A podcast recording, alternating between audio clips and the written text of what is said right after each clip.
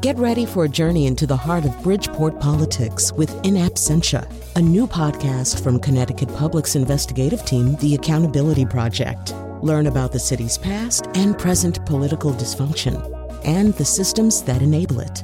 Tune in wherever you get your podcasts. Funding provided by Francisco L. Borges and the Melville Charitable Trust. New Hampshire might seem like an outlier in reliably blue New England, but voters there sure sound like those in the rest of the country. I think we need a change, but I don't really enjoy any of the candidates, which is kind of sad in 2016 that this is what we've come up against. From the New England News Collaborative, this is Next. I'm John Dankosky. We'll look at our region's political DNA. One by one, these formerly Republican states of New England flipped to becoming first battleground states and then solidly Democratic states. We'll also talk about states striking the balance between renewable energy and natural gas. The challenge for today is how to continue that progress in decarbonizing the grid while maintaining reliability. And we'll meet a woman on a little walk to Maine. She dropped a postcard in the mail to her children saying, when I said walk, I meant I'm hiking 2,050 miles. The story of Grandma Gatewood and the AT. It's next. Next is powered by the New England News Collaborative, eight public media companies coming together to tell the story of a changing region, with support from the Corporation for Public Broadcasting. Coming up, one state pulls the plug on pipeline expansion. Does it signal a big change toward renewable energy in the region? But first, New England is seen as reliably Democratic. Along with New York, it's part of a big blue blob in the upper right hand corner of those election maps we've seen all too much of. But as we'll hear, it wasn't always like this. And as we know, there's one state with an infamous independent streak that's always been a little bit different. A poll by WBUR in Boston, taken less than a week before Election Day, shows Republican Donald Trump pulling slightly ahead of Democrat Hillary Clinton in New Hampshire. As reporter Anthony Brooks found, state residents are pretty evenly split. At a Trump rally in Manchester last Friday, Christian Carpino of Nashua explained that the issue of honesty is why he will vote for Trump. Because uh, he's not Hillary, honestly. and why? What's your concern about Clinton? Dishonesty after dishonesty, lies after lies. Benghazi, she killed four Americans, lied about that. It's lies after lies. Clinton's critics, including Trump, often cite the attack on the U.S. Embassy in Benghazi, Libya, among the reasons to distrust her. In fact, the definitive account of the attack by the House Select Committee did not conclude that then Secretary of State Clinton was responsible for the deaths of four Americans or that she could have saved them. I think she's honest. She's for the people. This is Bretta Carrigan of Manchester, a Clinton supporter who was shopping at the Mall of New Hampshire earlier this week.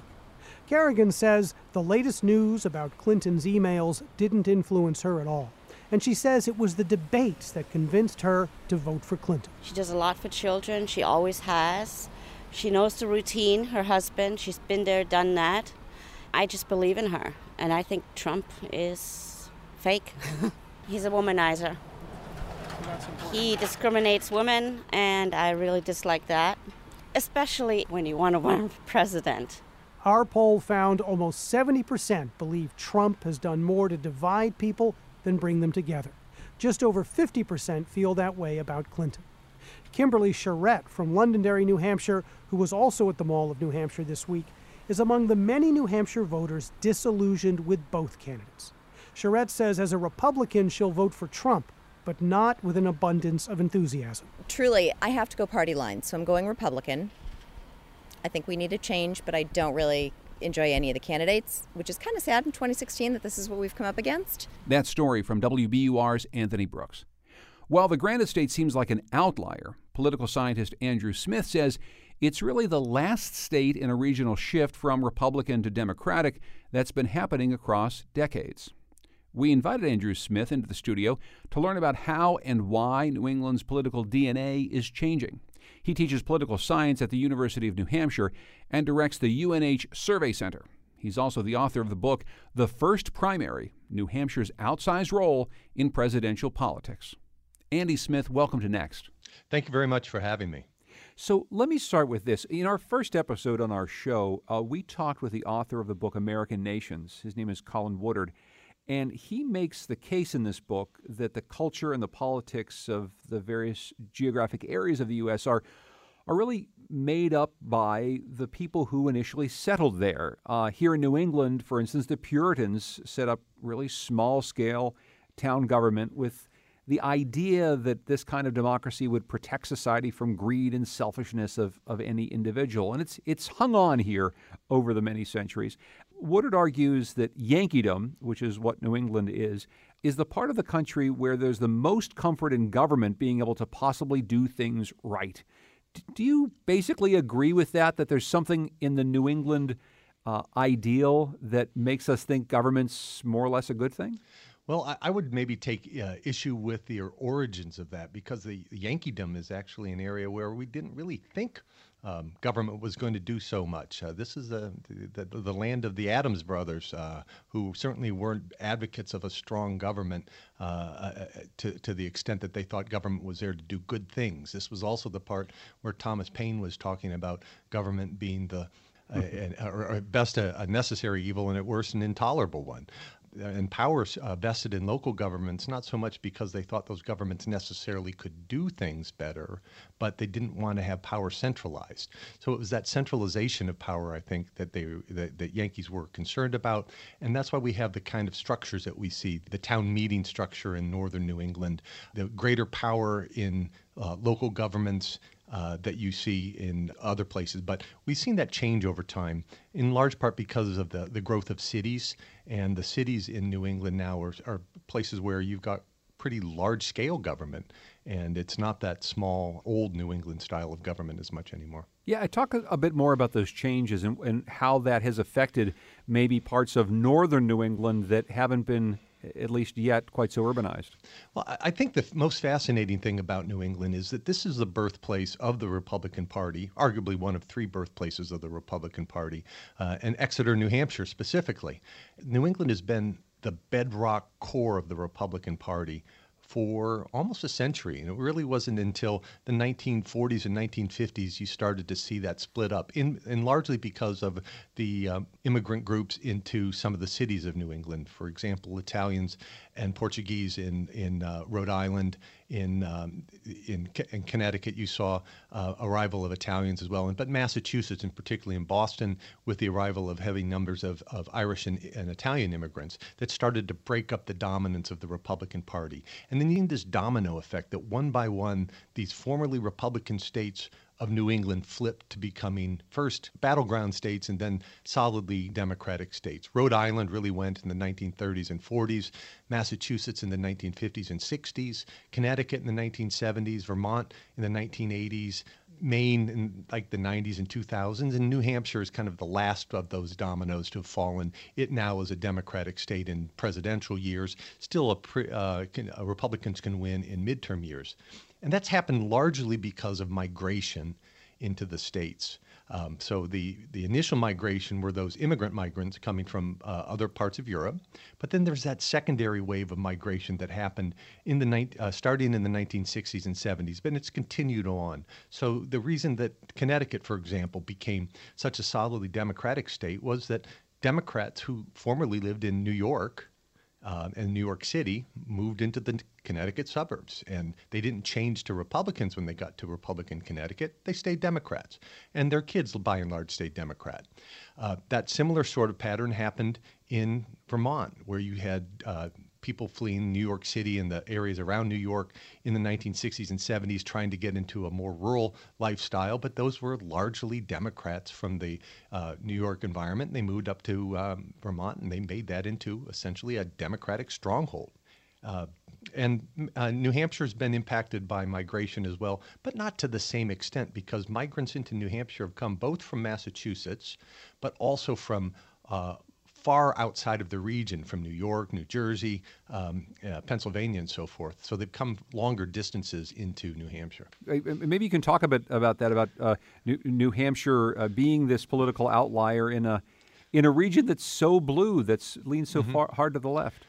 Let me start by saying that New Hampshire is very different than all of the other New England states in that it has a huge amount of um, demographic turnover uh, between elections. So migration into New Hampshire is very similar to what you see in states like Florida or, or Nevada, uh, much less like the other New England states. So in New Hampshire, between 2008 and now, about 30% of our potential voters are didn't live here or were not old enough to vote just eight years ago. And between 2000 and 2008, that was very similar as well. Uh, so in the last 16 years, since 2000, about 50 to 60% of the people who can vote are different people than they were in 2000. And it's very interesting about where they came from and how that impacts the election. Now, there's a feeling among the old Republicans in New Hampshire that it's those people who moved across the border from Massachusetts that are making this state into a Democratic state. But that's really not the case. It seems that the people from Massachusetts who have been moving into New Hampshire have done so largely because housing is cheaper here, taxes are lower, and the third reason that they've given us in polls is that there aren't as many Democrats and liberals in New Hampshire as there are in Massachusetts. And they've moved largely just over the border into the southernmost towns in New Hampshire. And those towns are now the most Republican and most conservative parts of the state. It's people that have moved here from the other regions of the Northeast largely, but also some from the South and the West, who've come here to work in the high end jobs in New Hampshire that uh, were Democrats in those states and have stayed Democrats here. And the former Republican bedrock com- uh, counties like Carroll County up in the mountains and, and uh, Merrimack County in the center part of the state and Grafton County in the central part of the state are now becoming fairly solidly Democratic counties because the people who've moved here are what demographers call amenity migrants. They're moving into the mountains for that vacation home or a retirement home. And they were Democrats and wealthy Democrats in the town in the states that they moved from, and they largely stay that way here. So we've seen that the people that are moving into New Hampshire are far more likely to be Democratic than the old Yankees, uh, the old Republicans who are either dying off or, or retiring out of the state. But it's the people moving here from Massachusetts that have kept the state as Republican as it still is. Without that migration from Massachusetts, New Hampshire would be a solidly blue state. I, I, get that those amenity migrants are coming to live in the mountains, but I, I would guess that the low taxes don't hurt either. Uh, doesn't help. Doesn't hurt too much if you are if, if you if you run a small business out of your house. If you're a consultant or something like that, uh, no income tax is a, a, a big lure. Talk about the role of independence, uh, especially in in a presidential election year when it seems as though everything's so polarized, and we're talking about uh, Democrats and liberals on one side, and conservatives and Republicans on the other side, and there's so many people who are stuck here right in the middle. What what impact does it have, especially in in states like New Hampshire and Maine, when there's so many independents? Well, I, I should say first off, it's one of the myths about New Hampshire is that we call. Um, we have three ways that you can register to vote in New Hampshire. You can register as a Democrat, a Republican, or undeclared. And we unfortunately call those people who register undeclared independents. And there's a lot of value to being registered undeclared. You're not publicly identified as being affiliated with a party. You don't get the phone calls and fundraising appeals that you get uh, if you are a Democrat or Republican. Uh, and when presidential primary time comes around, you can vote in either primary. Uh, but most of those people who are registered undeclared are really either Republicans or Democrats, and they vote consistently Republican or Democrat. So the, the big block of the undeclareds, which we refer to as independents, about 40 so percent of the electorate, they're really not politically independent. I think to, that you can understand that by if you look at the neighboring state of Massachusetts, where about 55% of the voters there are registered unaffiliated. Um, they're not really seen as independents in Massachusetts, and we don't think of Massachusetts as an independent state. Maine is very similar to New Hampshire in that the, the, the independents there still are by and large either Republicans or Democrats. And those people who are truly independent don't follow politics too much, and they generally don't vote. So it's more of a um, uh, the idea of this big block of independents that can swing an election is more of a myth than an actual reality. So, do we take our democracy more seriously here in New England than the rest of the country? I mean, do we turn out to vote in, in higher numbers? Absolutely. We do turn out in very high numbers. Um, it's some of the highest in the country. Uh, only the upper Midwestern states of Wisconsin, Minnesota, and Iowa have uh, similar high numbers in turn uh, uh percentages of turnout. But I think that has a lot to do both with, uh, as you mentioned, the background of people here, uh, in that we have governmental structures that uh, really focus on uh, participant involvement, either in um, town meetings or local elections, but more importantly, in local boards and uh, a, lot of the work that's done in communities is done by volunteers. But it's also tied with higher levels of education and higher levels of income because there is a very strong correlation with that. And then the final reason is that, especially for states like New Hampshire, um, where you've it's been a battleground state in presidential years for at least 20 or 30 years, uh, is that there's a tremendous amount of money dumped into those campaigns. And uh, the more money you put into the campaign, typically it, it, drives voter interest up, whether they want to be interested or not. And they usually show up at the polls. So, what do you think of the outsized influence that New Hampshire has on national politics? I mean, people in New Hampshire I talk to say they never want to get rid of the first in the nation primary, but a, a lot of the rest of the country says, look, you've got this small state, it's pretty rural, it's very white, as you said, it's pretty wealthy. It maybe doesn't represent the whole rest of the country in the way some other states do. Do you think it's a good thing overall for American politics and government that New Hampshire has this big influence?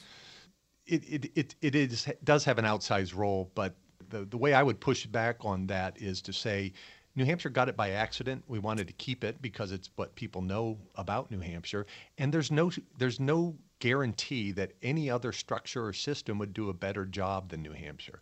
And the, both political parties and candidates within the political parties understand the current system. They know it. They know how to win in a system like that. And if there's anything political parties want to do is to be able to win and to be able uh, to know what to expect coming up. And if we change the structure significantly, as happened after the 1968 um, McGovern-Fraser reforms, uh, there's no there's no real way to predict what's going to happen. So the Democrats were quite shocked after the McGovern Fraser reforms to get George McGovern and Jimmy Carter as their first two nominees, who were not people that were really friendly to the insiders of the party.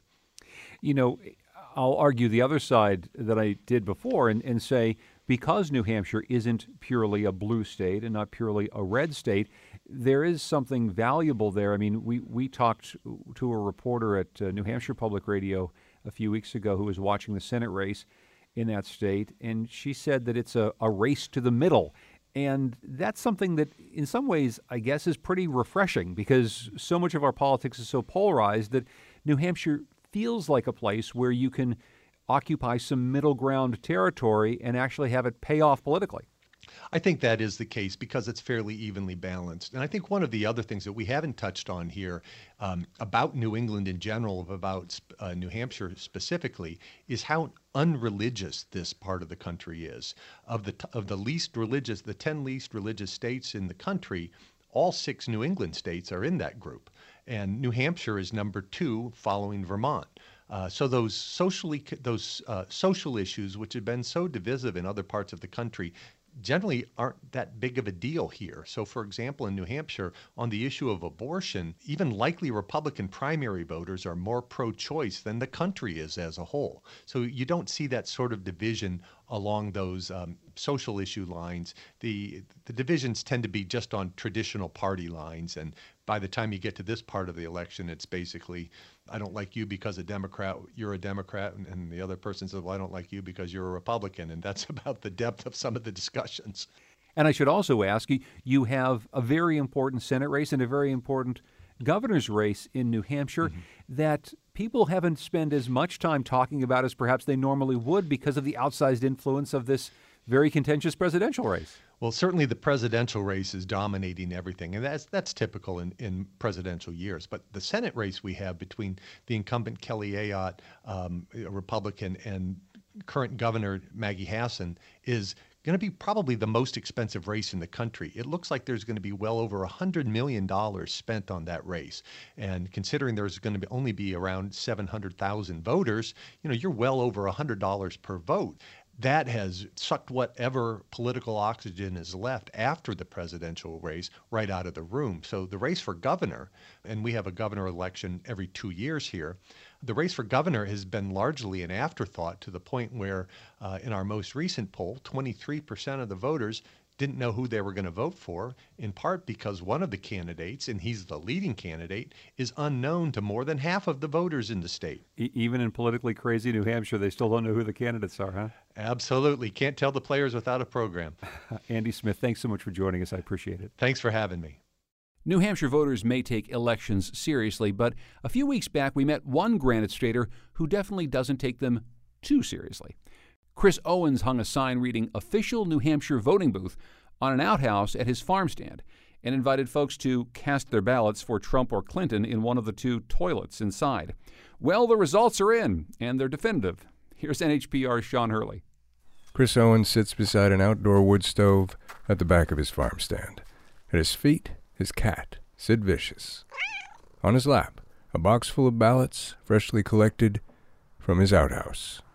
For the last month or so, anyone who stopped by the organic farm stand was handed a ballot with the presidential candidates listed and urged to head for the outhouse to cast their vote. You know, some of them would just come and vote, but they'd have a good time, and there was a lot of laughing and people getting together and yelling at each other for voting for the wrong person. And, but it was almost all good natured. We had three serious fights. Not fist fights, but verbal fights. And now, a week before the election, the outhouse vote is being tallied. Here we go Clinton, Trump, Johnson, Bernie, Trump, Trump, Trump, Jeezum, Hillary. Who's Jeezum? Jeezum is my trying to not say a bad word. I'm just saying Jeezum. Before the count, Owens, who is a Clinton supporter, said that even though the Plymouth Holderness area generally votes Democratic, he'd mostly heard from Trump supporters. The Trump people were much more enthusiastic about their candidate, and they would tell me a lot. And as the Clinton people just smiled and took their ballot and went to the ballot box. The graffiti in the outhouse also had him thinking that Trump was headed for a win. Go Trump. This country is broken. Make America great again from Rhode Island. Go Hillary. Go Trump. Build that wall. See, I'm telling you, the Trump people just were more enthusiastic. Which also made Owens nervous about the final results, and which explains his occasional shout of Jeezum whenever Trump gets a few votes in a row. Oh, here's a good one. Pinocchio. Pinocchio, at least we know when they're lying. He's lying. Okay, Pinocchio, that's a write in. And so, with 721 ballots cast, the results of the 2016 outhouse vote, drumroll please, or should I say toilet roll please? Gary Johnson and Jill Stein together got 101 votes, and Bernie got 40 write ins. And then Trump got 165. And then we started counting Clinton, and she got 413, which means that she almost tripled what he got. Owens gets a marker, writes Clinton's 413 down, and then Trump's 165 on a big sheet of cardstock to post by the side of the road. I thought he had a chance.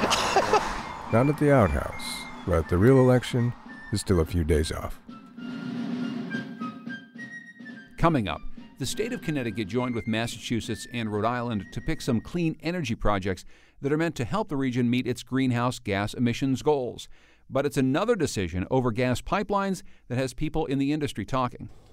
Next is made possible in part by our founding supporters who believe in the power of collaborative news coverage, including the Common Sense Fund, supporting the New England News Collaborative in its coverage of climate change and global warming. For months, clean energy advocates have been anxiously awaiting the results of a contest of sorts. It was a request for proposals by the three southern New England states, Connecticut, Massachusetts, and Rhode Island, to build new projects that would help the region meet both its greenhouse gas emissions goals and its overall energy needs. When the winners were unveiled, there were some big surprises. First, the mix of wind and solar projects, totaling 460 megawatts, are largely located in southern New England. That means large wind farm projects proposed in northern Maine and a transmission plan for Canadian hydropower lost out. The other big surprise was that the state of Connecticut pulled the plug on another plan to construct more natural gas pipelines in the state. It was prompted by previous decisions in Massachusetts and New Hampshire that said it was unconstitutional to pass along the cost of building pipelines to electric customers. That would have left Connecticut ratepayers on the hook without help from their regional neighbors. This might mean the end of a big pipeline project like Access Northeast, and it raises questions about the need for more gas fired power plants, including those that have met with local opposition in Connecticut and Rhode Island.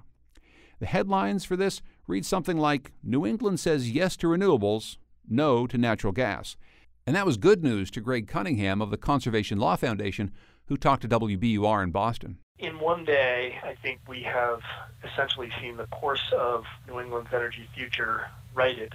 But Connecticut officials are saying not so fast. Right now, New England gets about 50% of its power from gas, and Katie Dykes says the fuel is necessary for the region to provide reliable, year round power, even as it invests more in renewables. She's been part of this process as Connecticut's Deputy Commissioner for Energy. We sat down in her office, and she told me that the decision to halt the pipelines was done to protect ratepayers in the state.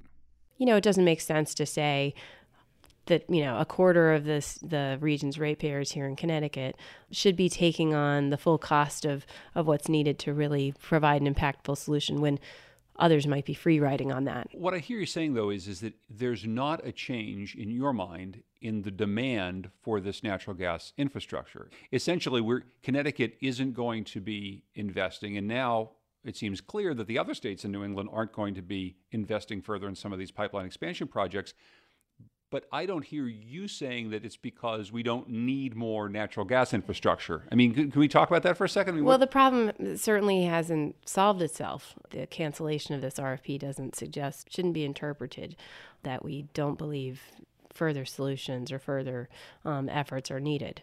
You know, one other really important thing to point out about our approach here in Connecticut is that while this is a problem that we're facing of not having adequate gas pipeline infrastructure, to match our gas generation. There's many ways to solve the problem.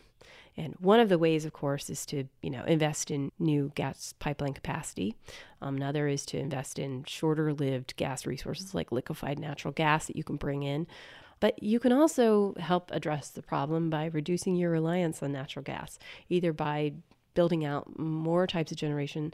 We would prioritize clean generation that doesn't run on gas, hydropower, renewables. Wait, I just want to, before we move to that, ask you about whether or not some of the headlines we've seen coming out of the, this decision that Connecticut is essentially saying yes to solar, yes to wind, and, and no to natural gas. I mean, that, that's one way to interpret this, right? Is there something to that? That we're investing more in renewables here in the state of Connecticut, and because of the collaborative nature of this, that means we're, renew- we're investing more in renewables than gas moving forward in New England?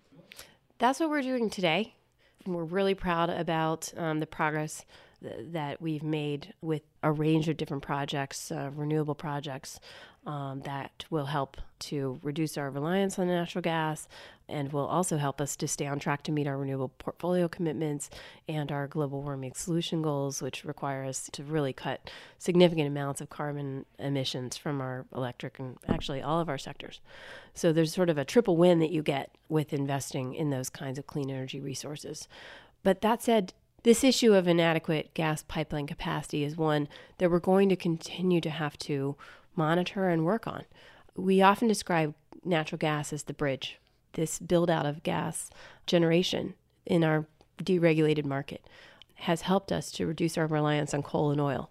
But clearly, in order to get where we need to be to address the urgent carbon reduction targets in, in our state, and which are shared with other states in New England, the challenge now is that we're not quite off that bridge. and you know, there's a lot of different views about how far we how far along we are on the bridge. But as we're we're making this progress to build out more renewable resources, of course, many of those resources are wind, solar resources that aren't operating all the time and can't where their performance can't really be predicted in advance. So, you know, when the wind isn't blowing, when the sun isn't shining, the grid operators are relying on things like natural gas generation that can turn on and turn off really quickly to balance that renewable power. And as, you know, we're all looking at, uh, I think, interested here in Connecticut, we see our colleagues in Massachusetts uh, uh, really pushing forward on energy storage and those technologies to, to help advance uh, the integration of, of those uh, you know storage into the way that the grid is designed but that's not where we are today so we have to keep our eye on this issue of gas capacity because we owe it to our ratepayers to ensure that we have a grid that can function all year round, not just when the we have a mild winter. sure. Um, well, I mean, maybe we can talk about some of those technologies that will help us get to the other side of that bridge. We've done reporting on our show about projects in Vermont that look to put batteries into people's homes, Tesla batteries that can help to take down some of that, that wind or solar energy at times when there's a lot of it, and then use it at times when there's less of it. But there are a number of energy storage and also energy efficiency programs that are being tried. Does a decision like this, to say, okay, we're not going to build expensive gas pipelines. We are going to invest quite a bit in solar and wind and some new technologies. Does this maybe shorten the bridge? Does this push us to this next phase a little quicker where we have to start thinking in earnest about those technologies and how we get a more distributed uh, system of creating and storing energy as opposed to the very expensive gas pipeline or even long throw transmission projects that we need to have in the old way of delivering electricity. Today in New England, gas and renewables are tied together. Their destiny is is linked in the grid that we have today to the extent that the integration of more and more renewables in the absence of widely deployed storage, we're not quite there yet, uh, means that this challenge of ensuring that the gas is going to be there to balance those renewables um, in what is essentially a very gas dependent grid today means that achieving these goals of, of a cleaner grid while maintaining reliability means that grid operators, policymakers have to continue to watch closely and think carefully about the reliability of our gas uh, generation system. Our economy is built on an expectation of 24 7, 365 reliable electric power. And that means the integration of, of these, these renewable resources depends, at least in the, in the near term, on having a, reliable gas system um, to back it up. So, um, one of the things that I think, you know, beyond what happened in, in, say, the courts in Massachusetts, one of the things that has been difficult, though, is that whether it's pipelines going through people's backyards or, as we've reported on, new gas fired plants that are being proposed in Rhode Island and in eastern Connecticut and in other places, they face an awful lot of opposition. Opposition from people who think we should be investing more in renewables right now, and also just opposition from people who feel that there may be some danger to gas in their backyard. They may be worried about the property values that they have as gas goes through. When you take all these things into consideration, I wonder if the low cost nature of natural gas that prompted this investment in the first place actually is true in 2016, 2017, 2018 New England. Like all of the things that go into the cost of building a new power plant mm-hmm. run by gas or new pipeline infrastructure, whether or not it actually makes financial sense given all of the problems that stand in its way. Well, gas generation, new gas power plants continue to be the winners in the annual capacity uh, auctions that the um, grid operator runs, ISO New England, um, when we need new power generation in the region. It's the most efficient, uh, cost effective that's coming through. We are today in Connecticut experiencing the lowest generation rates that we've seen since 2003. And part of that is a gas story because the cost of natural the gas commodity is so low in the country these days. So again, in a gas predominantly gas dependent uh, electric system, gas sets that electric price. There's a real close relationship there. But you know, you, you mentioned the siting issues, and, and those are very serious issues. I, you know, sometimes hear from folks elsewhere saying, why can't you be more like Texas? Look at what they can get done in Texas. They can site anything in Texas. You know, New England, you guys are tough. But we're not Texas because a really big difference. We're a very dense region we have a lot of people living here and distributed all around our area. Connecticut and Rhode Island, southern New England, kind of unique uh, compared to northern New England. You know, we have a lot of transmission lines, we have a lot of gas pipelines running through our states. That makes us attractive places for power plant developers to focus on when they're looking for places to build new power generation. But some of these things, some of these uh, pipes and, and lines are going through people's backyards, and it has to be part of of a successful development approach to take those relationships seriously and listen to community members and, and help to communicate what value they're bringing. It seems possible that Connecticut's decision to not invest in gas pipeline expansion may actually damage in some way attempts to build gas fired plants in this region. And I guess I'm wondering if that has been taken into consideration. As we've tracked this issue over the past several years, um, new gas power plants are being built irrespective of whether new gas pipelines are coming forward. How, how is that going to work? Gas power plants can run on oil um, as backup uh, when they can't get the gas they but need that's to not run. clean burning gas, but it? that's the fact of what's happening today. So we've actually seen our emissions tick up during the polar vortex in 2013 and 14. You know, in in these cold winter periods, what the grid is relying on, you know, we have more wind that's generating. That's that works well during the wintertime, but it's the predominant backup power option in our market is oil and even coal. So you think that that's that's going to damage our ability to get to some of our emissions goals if we don't have the gas going to these plants, but instead they're burning oil? It's the challenge that we've been seeing because we have to maintain reliability, right? But again, going forward, it's like these things are moving in tandem. We have a statutory requirement to continue to cut carbon emissions. We're going to prioritize everything that we can do to make sure that we're getting to that goal. Storage, renewables, hydro, you know, retention of, of nuclear units is, is a priority here in Connecticut. That's all part of the mix, as well as aggressive investment in energy efficiency. The challenge for today is how to continue that progress in decarbonizing the grid while maintaining reliability. But it's definitely a transitional period. What the state seems to be saying is producing electricity, no matter how we do it, closer to home solves a lot of the problems. We've seen the cost of solar panels coming down.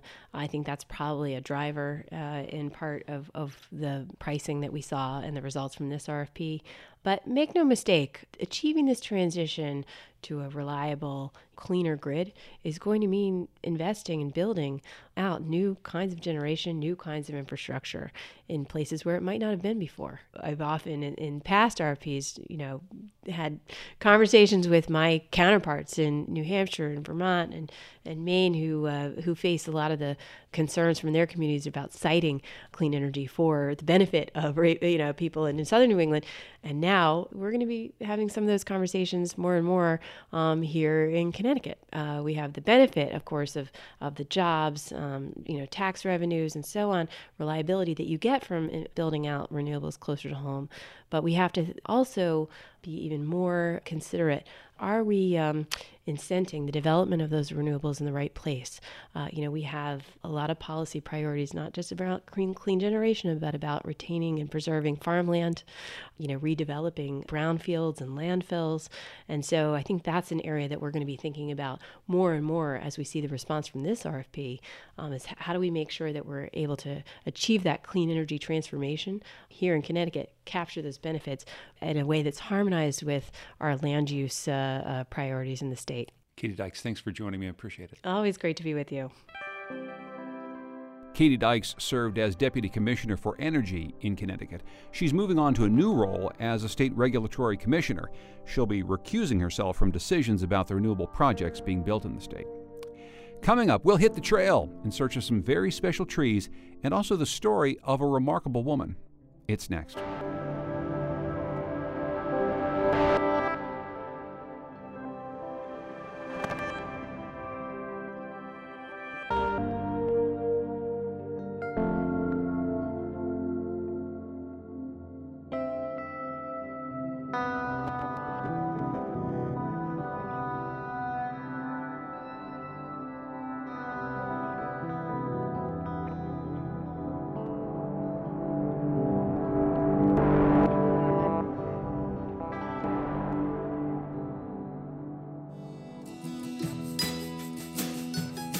Next is made possible in part by our founding supporters, who believe in the power of collaborative news coverage, including the Melville Charitable Trust, supporting the New England News Collaborative in its coverage of housing and homelessness. If you spend any time walking in the woods, you'll see a lot of strange looking trees, trees that are shaped by the wind or split by lightning. And occasionally, some twists and turns are man made. New England Public Radio's John Voci has our story. Walking in the woods near his Putney, Vermont home, Dan Kubik discovered a most unusual tree. Top to bottom is probably about 60 feet, 70 feet maybe. That's not the unusual part. It goes up about nine feet straight up, and then at a 90 degree angle goes out about another eight or nine feet before going directly up again. This two to three hundred year old sugar maple is believed to be the first Native American trail tree discovered in Vermont. Trail trees, or trail marker trees, were intentionally shaped by Native Americans to mark trails or to point to graves, sacred sites, or water. So if the native is out hunting or going somewhere and they need to know where water is located, these trees often pointed to water sources. Don Wells is with the nonprofit Mountain Stewards in Georgia. He oversees the National Trail Tree Project, an initiative to locate, document, and preserve these pieces of living history. Now, what they did is they would take a sapling and then they would bend it horizontally, lock it down with tie downs for maybe a year or two for it to lock into that horizontal position.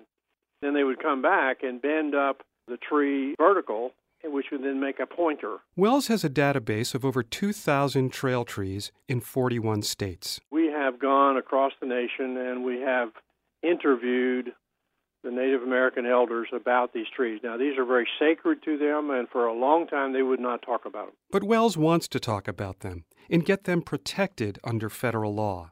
He says urban development throughout New England probably destroyed many Native American trail trees.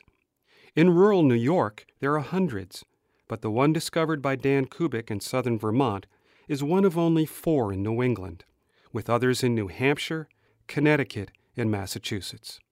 That's John Voci from New England Public Radio reporting. You might know someone who's gone out looking for themselves along the Appalachian Trail. Next year marks the 80th birthday of the 2,100 mile footpath. A third of the trail runs through New England, including its most rugged parts, ending at the summit of Mount Katahdin in Maine. Emma Grandma Gatewood made headlines when she became the first woman to hike the entirety of the Appalachian Trail back in 1955. She was 67 years old and she wore Keds. Writer Ben Montgomery, Emma's great great nephew, tells her story. In uh, 1955, she told her family that she was going on a walk, and she left her small hometown of Gallipolis, Ohio, and journeyed to Mount Oglethorpe in Georgia. She told no one what she meant by taking a walk until she hit about Roanoke, Virginia, and she dropped a postcard in the mail to her children saying, When I said walk, I meant I'm hiking 2,050 miles. She's, uh, you know, born into poverty in southeastern Ohio. Got married at the age of 18 to a guy named P.C. Gatewood. She very quickly learned that PC had an insatiable sexual appetite. She bore him 11 kids total and also quite the temper. He abused her to no end. Nobody remembers exactly what set the fight off. Her son Nelson, who was a teenager at the time, about 15 years old, he, he comes in and finds his father on top of his mother. He's broken her ribs, he's broken her teeth. Um, her ear is ripped from her face. Nelson sees this and grabs his father, pins his arms against his sides for long enough that Emma could run away. PC went to town, and Emma eventually returned to the house. When PC came back, he was trailed by a constable or a sheriff's deputy or some keeper of the peace. As soon as PC opened the screen door to go inside the house, Emma hurled a five pound sack of flour that connected squarely with his face. She first read of the Appalachian Trail in a doctor's office in the early 50s. She had just picked up a copy of a 1949 National Geographic magazine. It was a multi page color photograph spread of uh, the Appalachian Trail with this very rosy picture of the trail and said, you know, anybody in decent physical shape could quote hayfoot strawfoot from Georgia to Maine. This turned her on. She had always been a pedestrian. She never knew how to drive a car. So anytime she wanted to uh, go visit a friend, it was nothing to walk 13, 14, 15 miles. She was hung up on the idea of trying out this, what at the time was a very new footpath.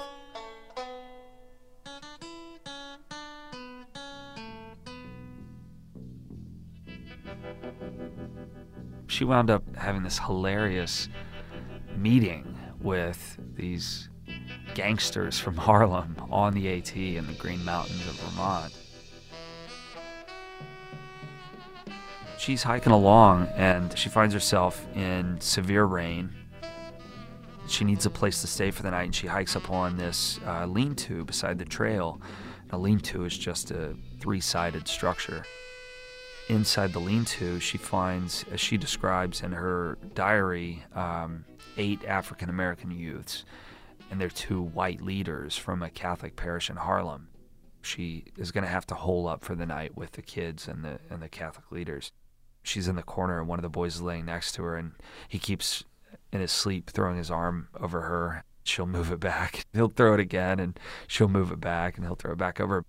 It turns out she had no idea, but um, one of the Catholic leaders wrote about this just before his death, and he said that uh, it was 1955 in Harlem, and the gangs were fighting over every square inch of concrete. The summer was hot. It was a lot of bloodshed, maybe the most violent place in America at the time. The leader of the church said, We've got to do something about this. And so this uh, young priest got the assignment like, I want you to identify top four honchos of each of these two rival gangs and take them on an all expense paid trip to the Green Mountains of Vermont so that y'all can broker peace.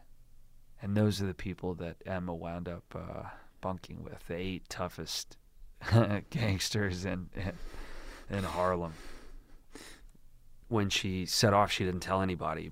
She thought her kids might try to stop her. She thought somebody might try to harm her on the trail around Roanoke, Virginia, the newspaper caught up with her. Basically, a couple of guys who maintained the trail heard that she was hiking, and they informed the, the paper, and the paper shows up and they do a, a story.